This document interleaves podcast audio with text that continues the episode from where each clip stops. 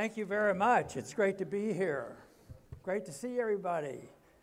And I guess I better start off first by congratulating Daniel McAdams for putting this together. Daniel.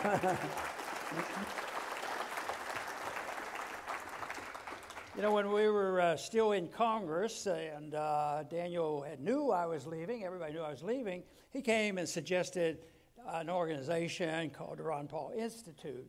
And um, so he deserves the credit. I get a little bit, uh, but he deserves the real credit because he's an organizer.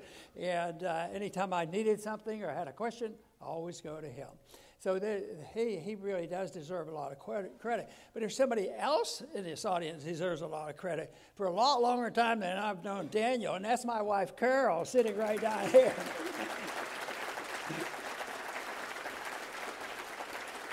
she, she always claimed she knew nothing about politics, but uh, she was my secret weapon when I was in ordinary politics running for Congress. So I remember one time she wanted to, some of you even mentioned it to me since we've been here, because uh, one of her secret weapons was, you know, they're doing, they're saying terrible things about you. They say you're for drugs and giving it to kids and, and Republicans and Democrats. And she didn't like that. So she says, you know what I need to do? I need to do a little cookbook of the family recipes and take pictures of all the kids. I, oh, that's not politics. They want me to talk about the Federal Reserve System. so she went ahead and, and did it anyway and passed them out. But after a while, I had to confess that it turned out to be the most popular political literature that I ever had. So, so, even those kind of things helps you get votes. So getting votes is one thing, and it's a lot better than buying votes, let me tell you that. so, but that's been very good. On, on, Lew, I really appreciate Lew coming out today, and uh, he, he had to put up with a, a commercial airline, and it's, it's just great that he's here. And uh, Lew, uh, we've known each other for a long time because when I was in office for less than a year one time, I had three terms in, uh, terms in the off, in congressional office. So uh, early on, I won a special election. I was there about a year. And uh, then I ran again. Uh, oh, by the way, that the, the, time I lost after that special election, we lost by 100 votes. And did you know that we had absolute proof they stole the election from us? and but we won some court battles. But, but anyway, I ran in 70, uh, in, in 1978, and I had a call from Leonard Read. Anybody know who Leonard Read was? Not too many, but Leonard Read uh, organized, and he did what I consider an operation called uh, the economic remnant. He really believed in preserving the truth about, you know, economic policy and moral pro- uh, policy as well. And so he started the Foundation for Economic Education. And I got to know him in a short period of time, be, uh, you know, in the 70s. And uh, I think he, he gave me a lot of insight uh, he, he talked about economic policies, but uh, he was correct on the policy, but his insight to, for me was tone. You know, how you talk to people and how you win converts. And in some ways, uh, I don't, I've never asked Lew if this was the case, but in some ways, Lew followed some of the rules of, uh, of Leonard Read on how you reach out to people and talk to them. And it, and it makes a difference because an aggressive approach to spreading our message generally doesn't work very well. But uh, Leonard uh, called me and said, You know, I want you to. Uh, uh I was getting ready to go back into Congress. That would have been in January 79. And uh, he said, I want you to talk to Lew Rockwell, and uh, he might come on your staff for you. And lo and behold, uh, Lew came to sta- came on the staff, was chief of staff for uh, quite a few years, there three or four years. But uh, then, then Lew uh, had another idea. You know, uh, he wasn't going to live with a government job the rest of his life. and so, so Lew says he had this idea of starting something called the Mises Institute. I know, sounds like a pretty good idea to me. And, uh, you know, we talked a little bit, and I have to confess, Lew, that uh, I, I steal credit a little bit from you. Because when I go out and talk about the Mises Institute, I always say, and I helped start it. but that's a stretch. He is it. He started the Mises Institute. And if, if education and the spreading of message and have the right literature, influencing new teachers and professors, tell you what, I think Lew is the individual that I've known in my life to have excelled in that. And he has a legacy there because a lot of people know about the Mises Institute. He deserves a lot of credit.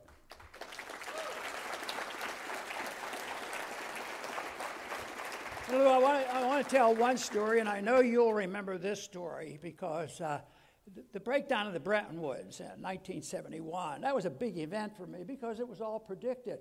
And Lew was sort of working for publishing companies back then that predicted the breakdown of the Bretton Woods and uh, gold prices were going to go up and we'd have trouble in the 70s. And all that came true, and the Austrian economists uh, were, were correct on this. So, uh, you know, a lot of people right now, I shouldn't be talking about economic stuff like this because we have to talk about foreign policy too. But, but anyway, he, uh, the, the economic policies then were that, uh, and beliefs where it was stagflation, the economists were dumbfounded. What is a stagflation? How, how can prices go up and the economy is weak? Prices going up is a sign of strength. Just think of the last 10 years, the Federal Reserve has been working very hard to solve the problem of a weak economy by saying what we need is inflation. If we could only get the prices to rise at 2% a year, we, we would have a wonderful time. Guess what they're saying now? If we can only get the interest rates down to 2% a year, we will save the economy. So, but, but, but anyway, uh, interest rates went up to 21%, and they always said if interest rates go up, it'll destroy gold. Well, it, it messes around with the gold price and uh, causes a little bit of havoc, but that's understandable. So, uh, but through the 70s, and I remember them well because I was following the economic policies, especially with the wage and price controls and all the monstrosities and prices soaring, and they were bad then. But bad news from me today is it's worse today as far as I'm concerned, and we have a big job ahead on what we have to do. So the, uh, it was probably in 79, uh, we, I was at a banking conference, and uh, it was at the height of that. I don't know the day and what the price was, but the price of gold was either in the 700s or low 800s. And there was a lot of worry about it.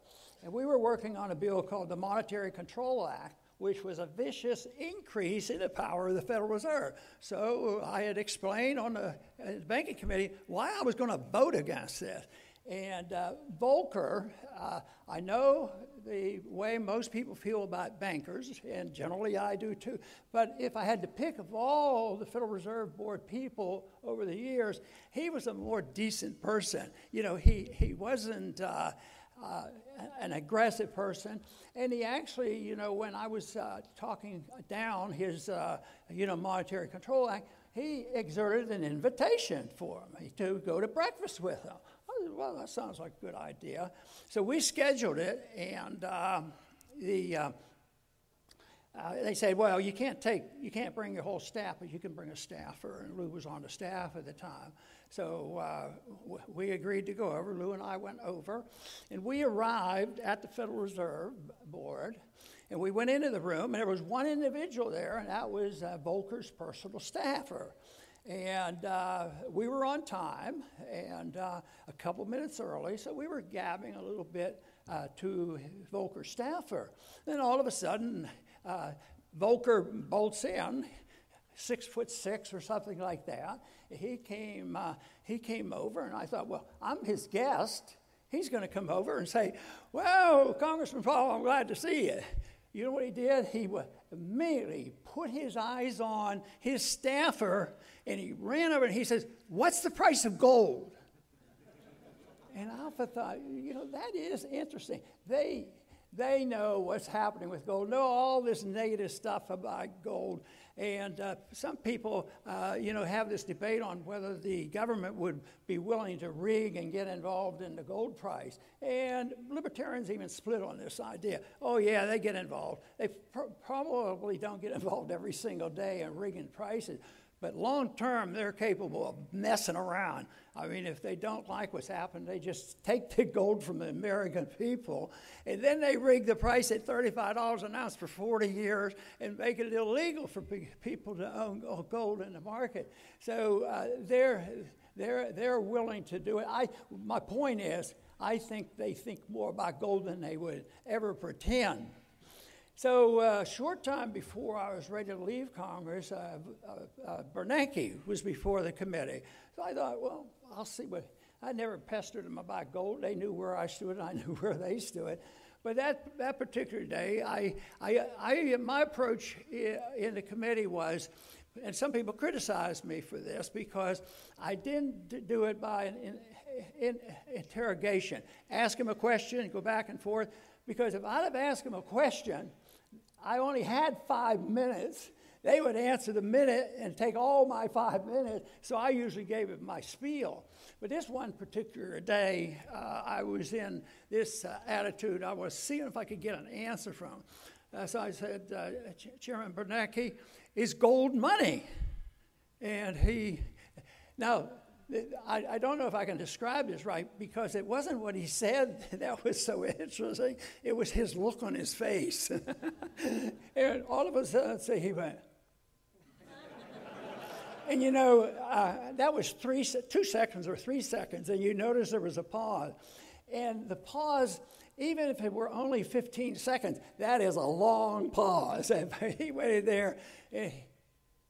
Uh, no, that was his answer. It's not gold.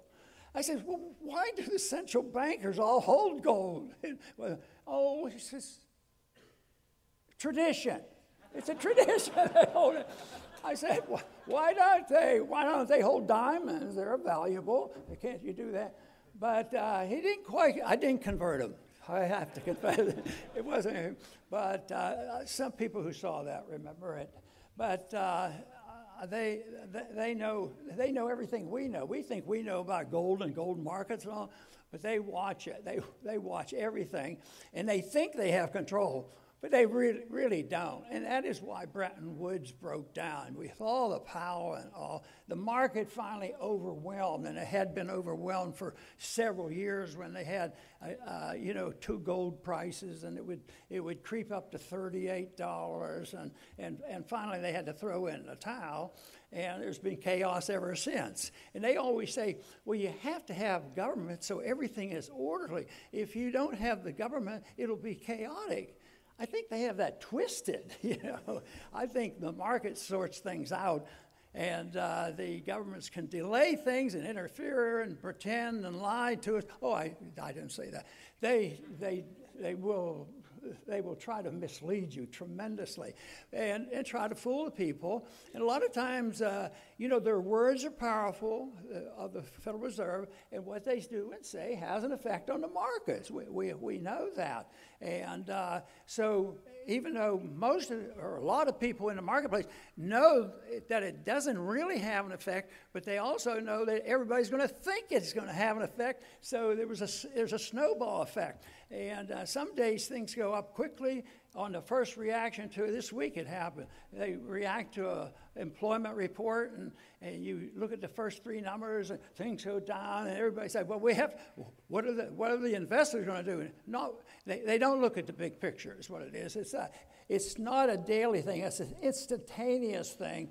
And uh, those of you who are in the investment business and that can do the trading, I'll tell you what. Uh, fine and dandy. Do your best and get, get rich and help our organizations. Do whatever you want. But I tell you what, I wouldn't be the kind. So I, I took this old fashioned idea of that uh, before, before Bretton Woods broke down, uh, I, I, believe that Henry Hazlitt was actually right. In 1945, when they were putting this together, he says it's not going to work. Problem was it's not going to work. So it, uh, it fi- finally, finally uh, did fail. But it's, uh, it's one of those things that people uh, realize it can happen, and it does, and uh, it, it usually leads on to the next thing. We're at right now at a crucial point, I believe, in, in our economy, and that we're going to have another revamping uh, in, in the system, just as the revamping occurred, uh, you know, with the breakdown of Bretton Woods. And uh, it will be necessary. But I think because the debt is so high and the government is so out of control and the welfare state has gone crazy and the uh, uh, you know, the reaction to all these things and all the all the all those conspiracies that are true are coming to an end, and uh, and people said there's there's a lot of mess out there, but I'm not uh, going to spend my time completely on that because I want to go to another subject. Uh, I think what's happening now is uh, you know against the American people. It's a war against the American people. And no matter what they tell you about, I mean, we've heard some great lectures, informed people trying to sort this out. The, the Russians versus the Ukrainians and the Europeans versus uh, NATO and on and on.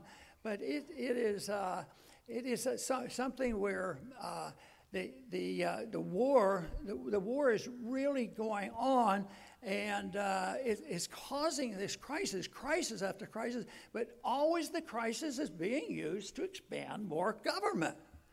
And just remember, if you, you wonder what's, what's happening to liberty, you don't have to go and check and take a poll, find out what people think about the loss of the First Amendment. Uh, what they say, the, the only thing they have to remember is look and say, is the government growing? Are there more pages in the Federal Reserve, uh, a Federal Register, or what's going on? And of course, the government's getting bigger, more reactions. The government always does this. So the bigger the government, the less freedom we have. And that's why we're at a crisis point. We've gotten by a lot and we recover. Uh, you know, it's amazing that we function as well as we did after they literally destroyed, finally, uh, put the nail in the coffin of our unit of account. See, in economics, you need a unit of account. And of course, they got rid of the, uh, uh, the, the, monetary unit, which was uh, yeah, weight in silver and gold. But uh, I think the problem, though, is bigger than the unit of account on money, and that is the unit of account of our social order. You know, nobody knows what right and wrong is. They may know, but they can condition themselves. We don't even believe in it. You know, we have a nihilistic society today that actually their, their philosophy is that you can't know what truth is. So we don't even try. And then you, then you wonder, you wonder why we have the Nancy Pelosi's of the world running our, our, our government. And, uh, but it's a, it's a disease that they get. Once they go to Washington, uh, they become that way. They lose their soul.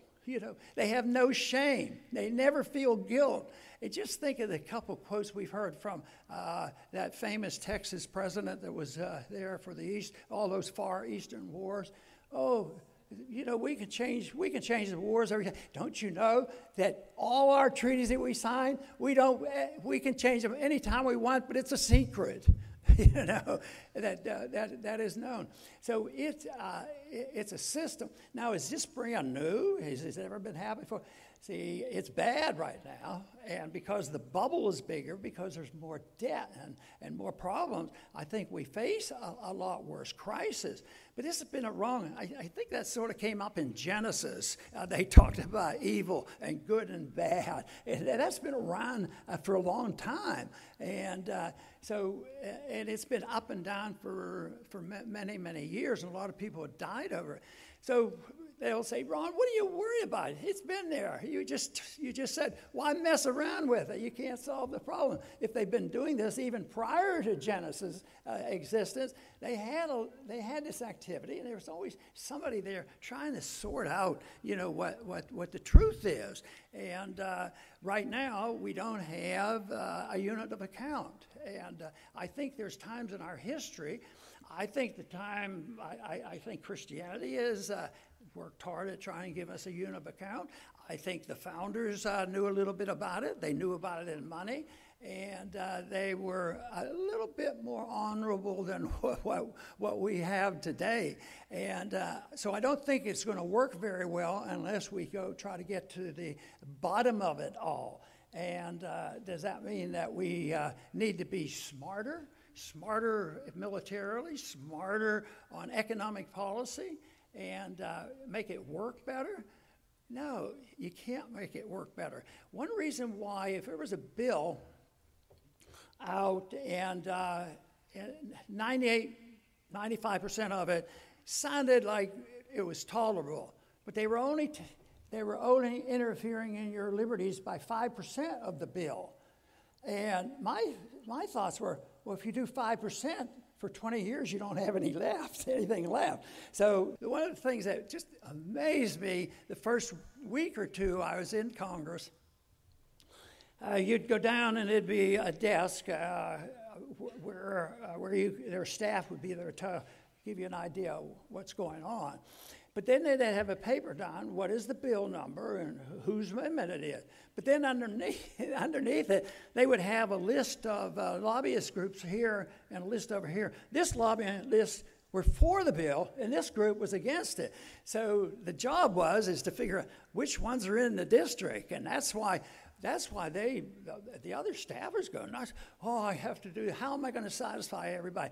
And so their unit of account was power and satisfying and staying in office, getting promoted, and raising money.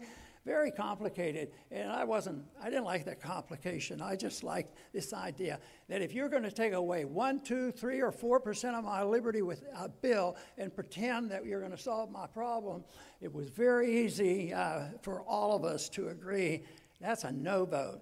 But that sometimes uh, annoyed people because. Uh, I don't know if you, you remember, there was a few occasions where I had to vote by myself. Anybody remember that? You know, so we, we'd vote no. And uh, one time we had a vote, and it was for Cardinal O'Connor, a gold medal.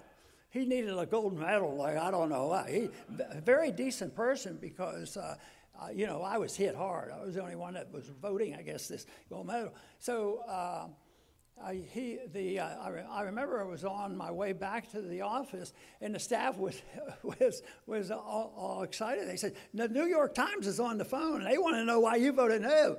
And uh, they, I said, Well, what did you tell him? He says, Oh, he votes no on all, all this stuff. And they said, Oh, we thought he might be anti Catholic or something. They hung up. The story was dead. they, didn't want to, they didn't want to talk to me at all about it. So it's, it's I, I think uh, people go to Washington and they do have a pretty good understanding what they believe in, but it doesn't last long. And uh, I, I uh, would help people get in there.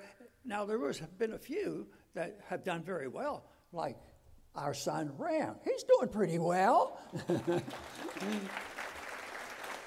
and, Tom, and Thomas Massie, he's done excellent. Both of us campaign for him. But, but then, there, uh, then there are others, they're more numerous. They would tell us, you know, what they believe in, and at times we'd support them, uh, always hoping. But as I uh, sat in, in, in, uh, on the floor and a new member came in, I said, I'll tell you within a week where he'll end up. Because the first week is tough. There'll be some votes, and you can tell once they give away. But the, uh, the leadership comes and uh, they'll say, well, if you want to stay in this office, you got to do this. You got to cooperate. You got to be part of the team. Aren't you a team player? And they would go on and on, and, uh, and they say, well, you you can't even get on the committee that you want on if you don't, you know, toe the line. And very quickly, you know, they they go over and they're part of they're part of the team. Well, um, you know, and, then us, and also they have to raise money. They would always say, "Well, the, the lobbyists will uh, lobbyists will pester you too."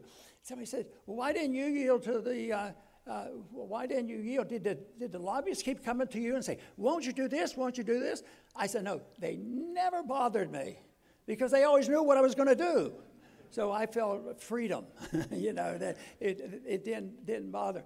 I guess uh, some people, a lot of times, they ask, well, why, uh, how, how was it that you were able to stay in, in office, you know, this way? And I, the, the, truth is, is, I didn't think I'd go and I didn't think I'd be able to stay. But when I first told Carol that I was going to run for office, she said, what you're going to do, uh, I, uh, th- this is dangerous. And it was right after Bretton Woods broke down. I was in the 70s. I said, I don't, uh, I said, why is it dangerous? She says, You're probably going to get elected. I told her, No way.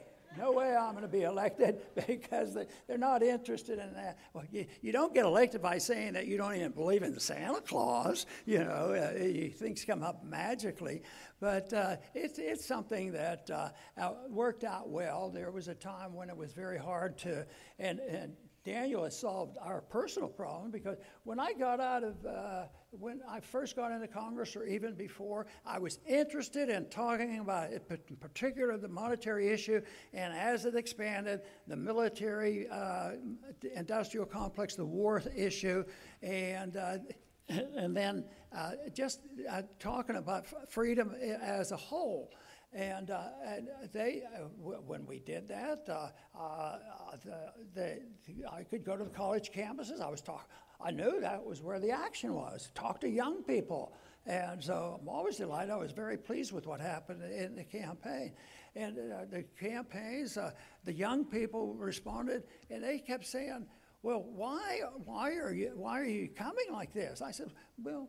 Who knows? I don't know. I'm just speaking out. That was what Leonard Read said. Get knowledgeable and speak out. If anybody wants to use you, they will. And, uh, and I, I, was, I was really surprised that, uh, you know, those 15. And out of those groups where I where would meet with 15, 20, or 30 in the early 70s when libertarianism was just coming about, uh, you, you know, guess what? A bunch of them have worked for me ever since you know, in the campaigns of the libertarian, uh, and, and, uh, and, and, they would get involved in the Mises Institute and learning about Austrian economics. And, and I am convinced that the work that Daniel's doing now, with a little bit of help from me, is teaching people that non intervention in foreign policy is a big issue, and we really have to keep working at it.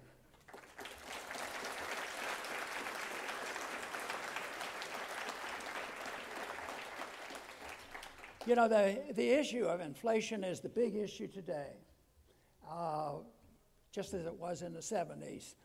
And there, this stagflation is back and all these things.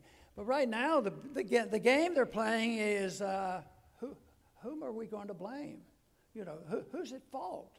And, uh, and there's, uh, you know, the, the issue is inflation. When I say inflation, most everybody, including myself, if I read about it, what they're talking about is the CPI.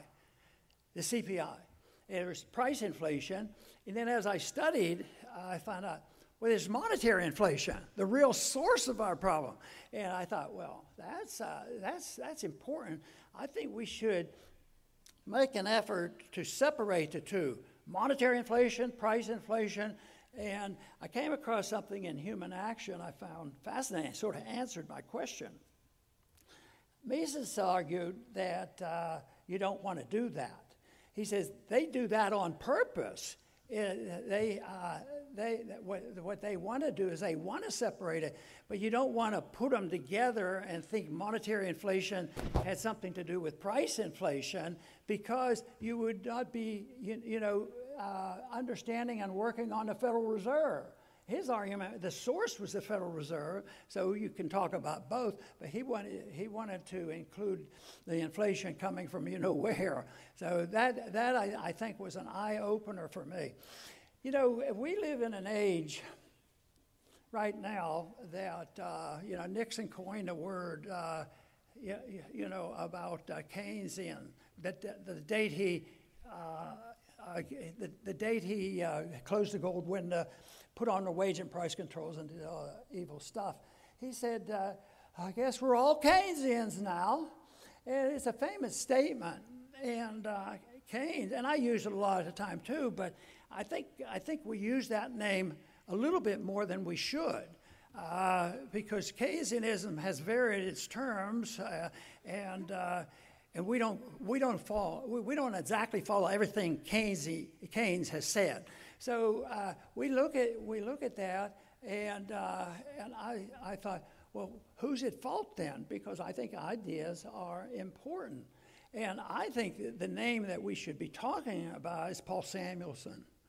I think Paul Samuelson probably has created more evil because I see this as a philosophic fight. I see it uh, you know, uh, an education. I see the, uh, the need for the Mises Institute, and I can see the need that we need real revolutionary change in our government run school system. So, uh, the name that uh, I think uh, uh, we, we could start with uh, how this came about, this, this fight's been going on for a long time. And I would say it started with Hamilton uh, and, and Jefferson. You know, uh, Jefferson had a different attitude, and and Hamilton had one, and it's been going on ever since, and there's been a lot of ups and downs. Although we say we had a gold standard of sorts up until 1971, we, we really didn't. if you want to date the downturn and the, and the spinning down of, uh, the, of the dollar system, it has to be 1913 you know, 1913 when the Federal Reserve Act was, was passed. And of course, the, uh, the other act was passed was that, that little income tax. I don't know why everybody worried about that. It was just a little bit, uh, but then it controls our lives now. Uh, I guess it, when I go home and pick up and look at my mail, probably an envelope, if it looks like uh, you know, it looks like it officially has come from the IRS, that makes me about as nervous as anything, you know, because who knows what it means, you know, because, because they have this strange attitude. It's a little twist on the Constitution. Their attitude is, buddy, you're guilty until you prove yourself innocent. And that's the way it works. We all just go along with it, don't say much, except for people in a group like this, because I know you're sick and tired of it, and uh, we have to keep plugging away. So uh, we, we uh, uh have, have uh, the, the, writing on laws now. But Samuelson, Samuelson said one thing I thought was very, very important. He said uh, he doesn't care who writes the laws he cares about who wrote the textbooks on economics.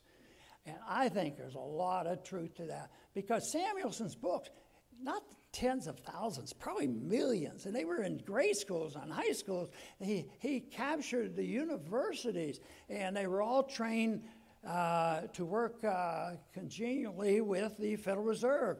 I mean, there's a lot of uh, well known professors of the university, and they make a lot of money writing papers that don't make any sense, and they send them over to the Federal Reserve.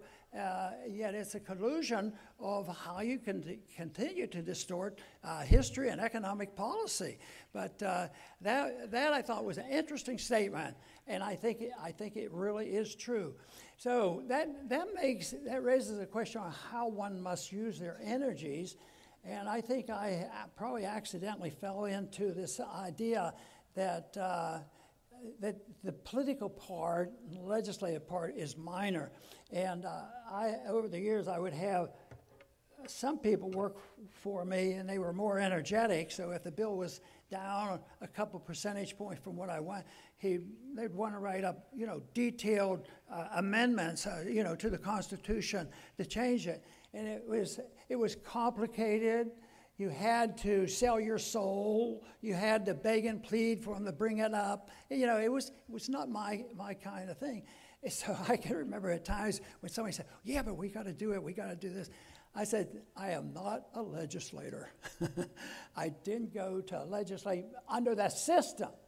But uh, I was very much interested in uh, education. I was on the education uh, committee, which, which meant I absolutely had no authority or influence on trying to do something about our education system. But that's, kind of, that's a big deal right now. And I see signs of hope with it, you know, uh, because of, because of uh, you, you, know, right now, the good part of what we see is that there's quite a few parents that woke up and said, maybe, maybe we as parents have a responsibility Yes, they do, and they are, and they're expressing themselves. One of the things that I'm most happy about, or very happy about, is the help that I've gotten from people in here for the Ron Paul curriculum. And uh, that, that is, uh, uh, expanded with all that silly stuff with COVID. And I hope, I hope it continues. But I just love those stories where, where the parents finally got disgusted and they started reading those books. Do you remember the one time the one lady got up and started reading the book that was in the library and it was pornography, pure democracy. And, and, the, and it's so embarrassed the school board. They say, "Shut up, shut up! You can't do that. We don't want to hear that stuff." And, uh, and then another time, one, one group of parents got together. They fired the whole school board in one night. And, uh, and that, that is power in a, in a positive sense, very positive influence. And uh, that's why I, and I see that. And, uh, I, and I know about the, the bad side, uh, the nihilists that can't even, they can't even acknowledge that uh, seeking truth is uh, worthwhile, a worthwhile goal. So uh, I, I, think, I think it's out there. I think there's a natural tendency for people to have a bit of decency in their souls and uh, and there's ups and downs throughout the centuries, and and there's good uh, good literature out there. There's bad literatures. There's been times when people were more peaceful, and times that they're uh, not so peaceful. But I see the transition being equivalent to the size of government. Uh, they, uh, the bigger the government and the bigger interventions that we have, entangling alliances. Isn't that a great term? Stay out of entangling alliances. Guess what? We wouldn't have been in the Middle East. Uh, we wouldn't have been in, uh, uh, you know, Ukraine right now. And it's to me like it's entangled, and uh, and we best just get out. And they say, yeah, but who who would bring peace to the world? Who would provide peace? and uh, and of course, that, that's a bunch, a bunch of nonsense. And one thing that really annoyed uh, some of my colleagues, uh, uh, and they were presidential candidates too, that I, I, took, I took this position that uh, you shouldn't do anything uh, that uh, you yourself can't do. If you're not allowed to steal, why do you let the government steal from you? And that's what the government is. They're, they're counterfeiters, and it's fraud. And, and they can steal from your bank account. Not only today, they're talking about just taking your bank account. They don't even, they don't even play the game sometimes. They can take your bank accounts, and, uh, but, but the stealing that uh, I think is so sinister because it's a tax. They spend all this money, they run up these huge deficits, and there's never any hesitation. Uh, Republicans, not, not too good, not too good on, uh, on stopping the spending. And the Democrats, they spend, and uh, it, it, it continues. But if they can inflate, just theoretically, if you could double the money supply and raise the prices 50%, uh, the people have lost half of their income. You know, uh, it's worth 50 cents on the dollar and uh, the debt is being liquidated. And that is, that is their goal. That was why 2%, the principle of inflating, and this non total nonsense that they have that prices going up good, prices going down is bad, and which, is, which is, is nuts. You know, if you have a sound currency, the purchasing power of your dollar might go up. What's so evil about that? And, uh, but, but they, they think if we could only only get interest rates, uh, you know, down because interest, low interest rates is good for the, for the economy, and they don't talk about the uh, unit of account and and the unit of account. You need the unit of account to find out what the price is, what the interest rate should be. So I admire the businessman who can go out there, not accepting government help, and still make business decisions on this. And uh, how do you make, what, what good is it to know about savings and all these other things? It's all artificial and distorted. So we've, we've literally destroyed the, the market uh, economy due through the currency system. In the same way today, the, uh, uh, the, the, the, regulation. If, if somebody just had to write one story about one commodity, uh, of course, a, mo- a monetary commodity would be interesting, but how about the oil industry? What have, what have they done with the oil, with all, all these prices where, uh, where, we, where we regulate it, destroy our oil production, at the same time, we have to beg the Saudis to pump more oil. It, it makes no sense. And uh, I, I don't know. Maybe, maybe that, uh, you know, believe it or not, I'm the optimist. so if, if, uh, if uh, they, they see this coming, maybe there'll be some change and it'll be really super good you know, in, in the fall with an election. But that is not the answer. To me, the answer is the prevailing attitude of the people. If they say we want welfareism because the markets can't take care of poor people, they won't listen to this nonsense that the freer a country is, the more prosperity there is, the richer the middle class is. Mises talks about the middle class. He says if you do what we're doing to our currency, he says, you'll destroy the middle class. And, uh, and uh, all you have to do is look at it. But you know, the middle class I saw the other day, they're including people up making $150,000. They're middle class now. And because they, the, the ability of one number that I find interesting is how long would a family last uh, if they lost their job? And it used to be when, uh, when people were more frugal and the money maintained value, they might be able to last a year, you know, they would have it. But now, you, you know, the devaluations go so quickly. I was talking to a group of businessmen the other day, and they were in international business, buying and selling products overseas. And uh, all, all, I, I, the, what they were buying and selling, I don't know, but it was industrial type of thing.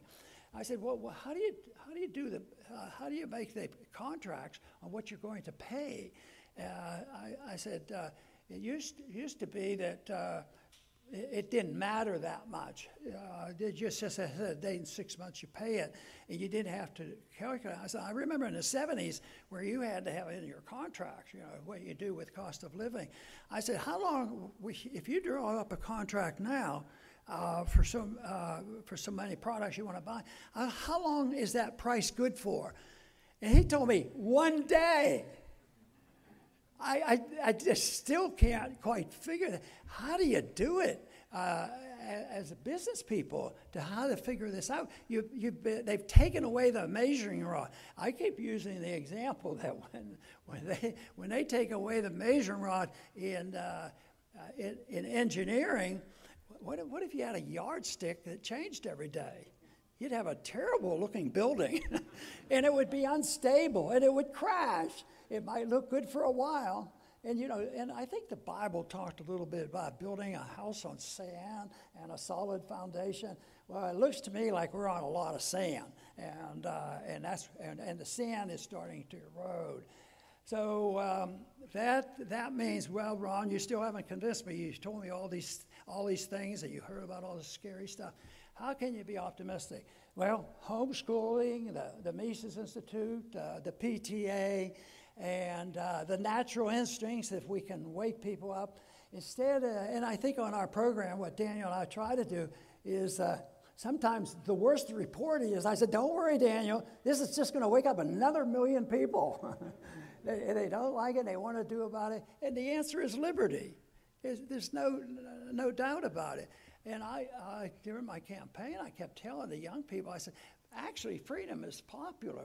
People like to be free and uh, some and and I was I was very pleased. Now Daniel, he never talks much about his college education, but uh, I I want to tell you, he's a survivor. and and I knew it too. I knew he went to this school. He went to Berkeley. And look, he turned out pretty good. so be, opti- be optimistic, Berkeley. So, and uh, well, the, the, really the best part of that story, it was my biggest rally ever. You know, thousands and thousands of people uh, came out. So it's out there. The, the, the remnant is there. You don't have to worry about waiting for 51%. You wait for a group like this. How many people do you represent? 10, 20, 30 per family? No, more than that. You don't even know. So if you convert one person today, they might convert 10 people the next year. And I think we're at that point. I think there's some good stuff out there, and we try to pass that message along. And it's ideological and it's contagious, and that's that is what is important. Ideas have consequences, and, and that's good. And I think. Uh, I, I, well, I'm, I'm convinced if, if this is a bad statement, I'm convinced uh, tr- truth is the right side to be on. you know. And uh, I, I recall people, uh, you know, when I'd campaign in the district, uh, I had a lot of people vote for me that were dedicated Democrats, and all, and I, I would say, well, well um, uh, they come up and they'd say, well, I, I, there's some things I just don't agree with you on, uh, but I'm, I'm voting for you. I said, why? He says, because you're telling us the truth. And, and how many people, how many of us in here could agree on every single thing? It would be a pretty boring world. uh, no, tr- pe- people want to hear, hear the truth. A couple young people came up to me after a campaign event, and they were interested in talking about the Constitution, and we had just had a brief uh, discussion of that in the debate. And I took my position, and, uh, but a couple other ones, uh, candidates said essentially the same thing in words. You know, yes, we should follow the Constitution. I believe in the Second Amendment, you know, this sort of thing. I said, but they were interested in what I was saying, and they were asking me questions. I said, what, I pointed to them, I said, they said the same thing, didn't they? And he said, yeah, because they weren't telling the truth. We didn't believe them. And um, th- this is why the, the remnant is so important. There's, I, I, I, the remnant has generally been associated with a religious remnant, and I believe in that. But there's also the remnant of philosophy of freedom and liberty, and they come together. You know, they come together. It's maintaining the truth. This is why the crisis of bankruptcy, financial, is a little bit easier to explain, you know, than the, than the moral bankruptcy. But I tell you what, if you are, if you feel like you're not well informed about moral bankruptcy, come visit Washington D.C. for a day or two. you, you, might figure out what's going on. No, it, it is. It's an I- issue like that uh, that it, that is so important. But uh, I, I think we're on the side of uh, of freedom. I think freedom should be fun. And already, I believe I've sensed that people in this room have met other people and you enjoy it uh, because uh, we don't know exactly what the future will bring. What we do know that if nobody participates in something they strongly believe in and believe they're on the right track and follow some of the basic rules like do your best to understand it. And I really think the big, big difference, and this is something that I gave credit to Leonard Read, was the tone that you use makes a big difference. And I've seen a lot of aggressiveness in people saying, you, you don't know what you're talking about, especially if you get hear stuff on the television or something like that. That, that is not the way to do it. Uh, my, one of the techniques that I've tried to use over the years has been instead of you know presenting my case, and this is the reason you ought to believe in it, is uh, is a- ask a question uh, like. Mr. Bernanke, is gold money? you, you, you, you might get more attention that way. But now, uh, uh long term, I am uh, very, uh, very optimistic and, and cautious. But I do believe that we have to have personal goals, and the personal goals mean to uh, seek those things that you believe are right and true. And I think that uh, a personal goal of mine, uh, this has to be mine, I, I can't export it, and that is we all should use our abilities. We all should seek excellence.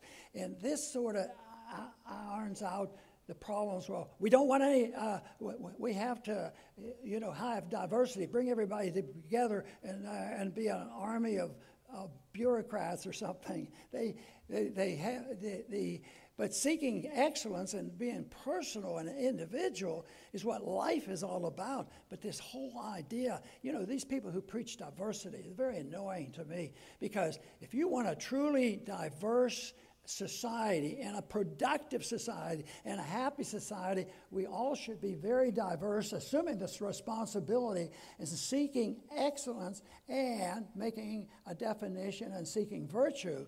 That I think then we can have a free society that will generate a lot of support. There's no reason in the world that with the number of people here participating, and they say, yeah, but I, I don't even give speeches.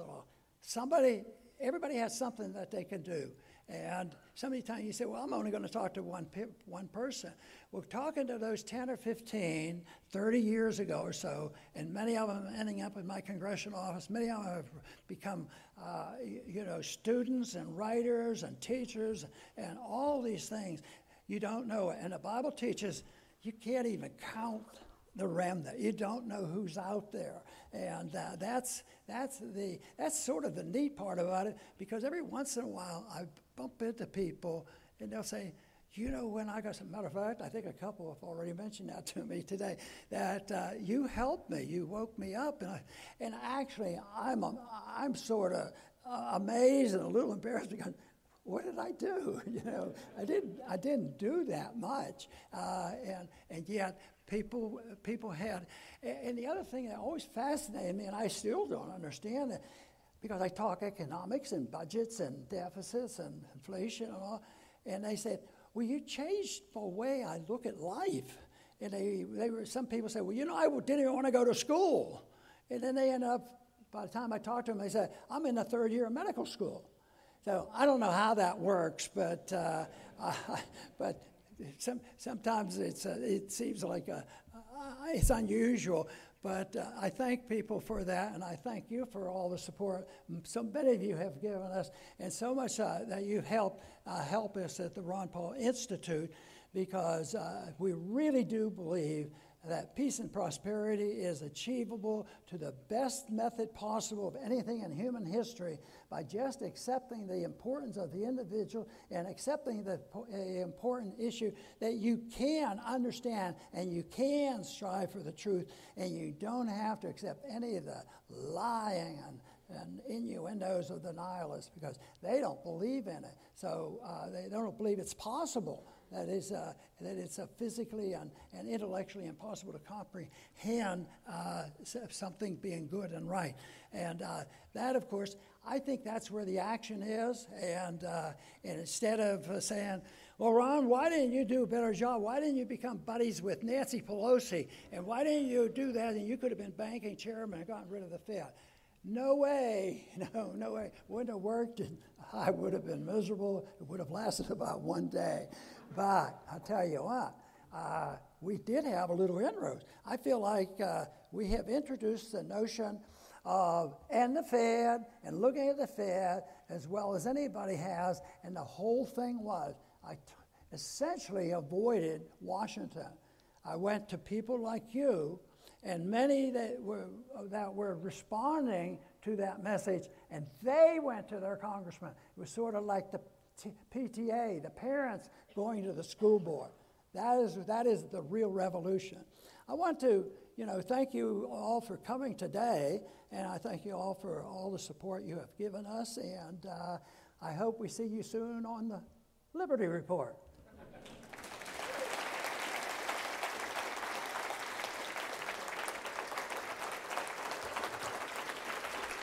Thank you.